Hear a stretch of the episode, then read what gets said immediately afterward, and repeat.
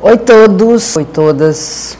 Mais um encontro nosso, mais uma quinta-feira juntos. Então, hoje eu vou falar de um tema que além de ser pedido geral, é tema apaixonante, que é falar sobre sexualidade.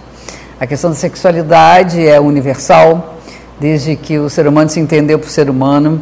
A sexualidade é vida, né? é libido, é desejo, é estar uh, ativo na é, vivência do nosso maior potencial, que é esse potencial libidinal. Né? E aí, uh, como que na astrologia a gente vai estudar uh, essa questão da libido, do amor, da sexualidade nos mapas, nos nossos mapas. Então, eu vou falar de uma maneira simples, é claro que é um assunto bastante complexo, entra o jeito de ser de cada um, no sentido de como é que cada um vive o amor, como é que cada um é, coloca o seu desejo, mas existem pontos específicos no mapa que tratam da sexualidade. E tradicionalmente, desde a astrologia clássica, esses pontos são Vênus e Marte. Vamos falar sobre, hoje sobre planetas. Eu posso até depois, quem sabe a gente aprofundar um pouco mais, mas hoje eu vou falar sobre planetas planetas de um ponto especial.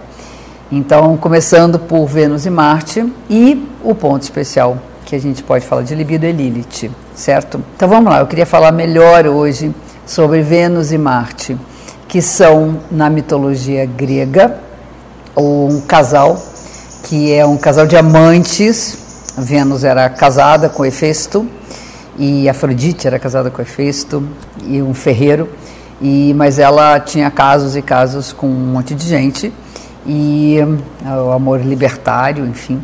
E ela tinha um grande amante que era Ares, Marte. Então Vênus era amante de Marte, era grande paixão. Os dois tinham encontros calorosos, enfim. E, e vão representar no nosso mapa esse, essa atração entre dois seres humanos entre pessoas que se desejam, entre pessoas que querem se encaixar, que querem viver né, a potência do encontro amoroso e sexual. Então, a questão da sexualidade, ela vai ser estudada de acordo com ah, os signos, as posições, as aspectações desses dois astros, representando a dinâmica ah, daquilo que atrai uma pessoa a outra, né? O Marte né, diz respeito especificamente ao impulso sexual. É, ele era o antigo regente de Escorpião, que fala também de sexualidade, é super importante enquanto sexualidade, no sentido da preservação da própria espécie, ou seja, a vida acaba, mas a vida não acaba, quer dizer, eu morro, mas a vida continua, continua porque nós nos reproduzimos. Então, essa impulsividade, né, esse desejo impulsivo uh, sexual, está relacionado com a posição do nosso Marte. E os signos da Marte, a casa onde está, os aspectos que estão, todas as posições importantes de Marte, vão mostrar como é que funciona essa nossa impulsividade, aquilo que nos faz ir em direção do outro, querendo transar com essa pessoa, querendo ter sexo com essa pessoa.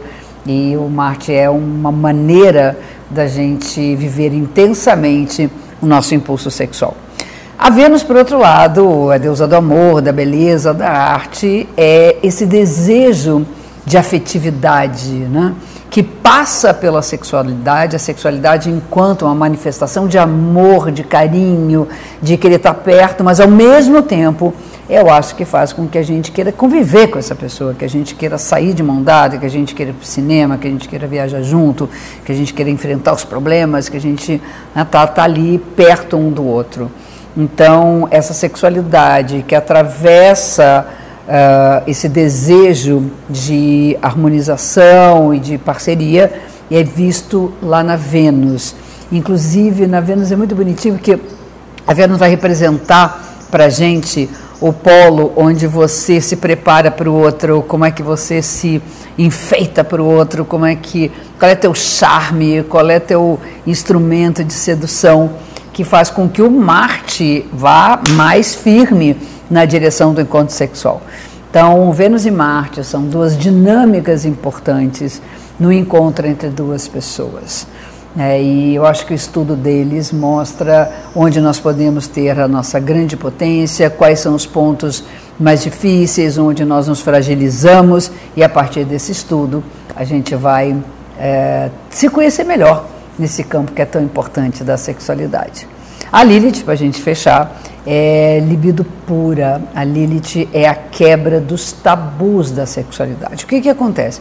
É, vamos colocar aqui em termos de planetas, quer dizer, que são astros né, com materialidade, nós temos esses dois que dão conta tranquilamente da nossa interpretação é, astrológica sobre sexualidade. Mas o que acontece? A sociedade ela tem um tabu enorme em relação à, sexualidade. Nós estamos todos imbuídos né, de sérios preconceitos, enfim. E a Lilith é o ponto no mapa da gente, onde a gente se liberta dos nossos preconceitos em relação à sexualidade e a gente pode então viver plenamente o nosso desejo. Então, ali, por exemplo, quando você, o, signo da Lilith, as posições de Lilith, quando você se recusa a viver aquilo, você está reprimindo a sexualidade. Quando você libera aquele signo, aquelas posições, você está se libertando na sexualidade.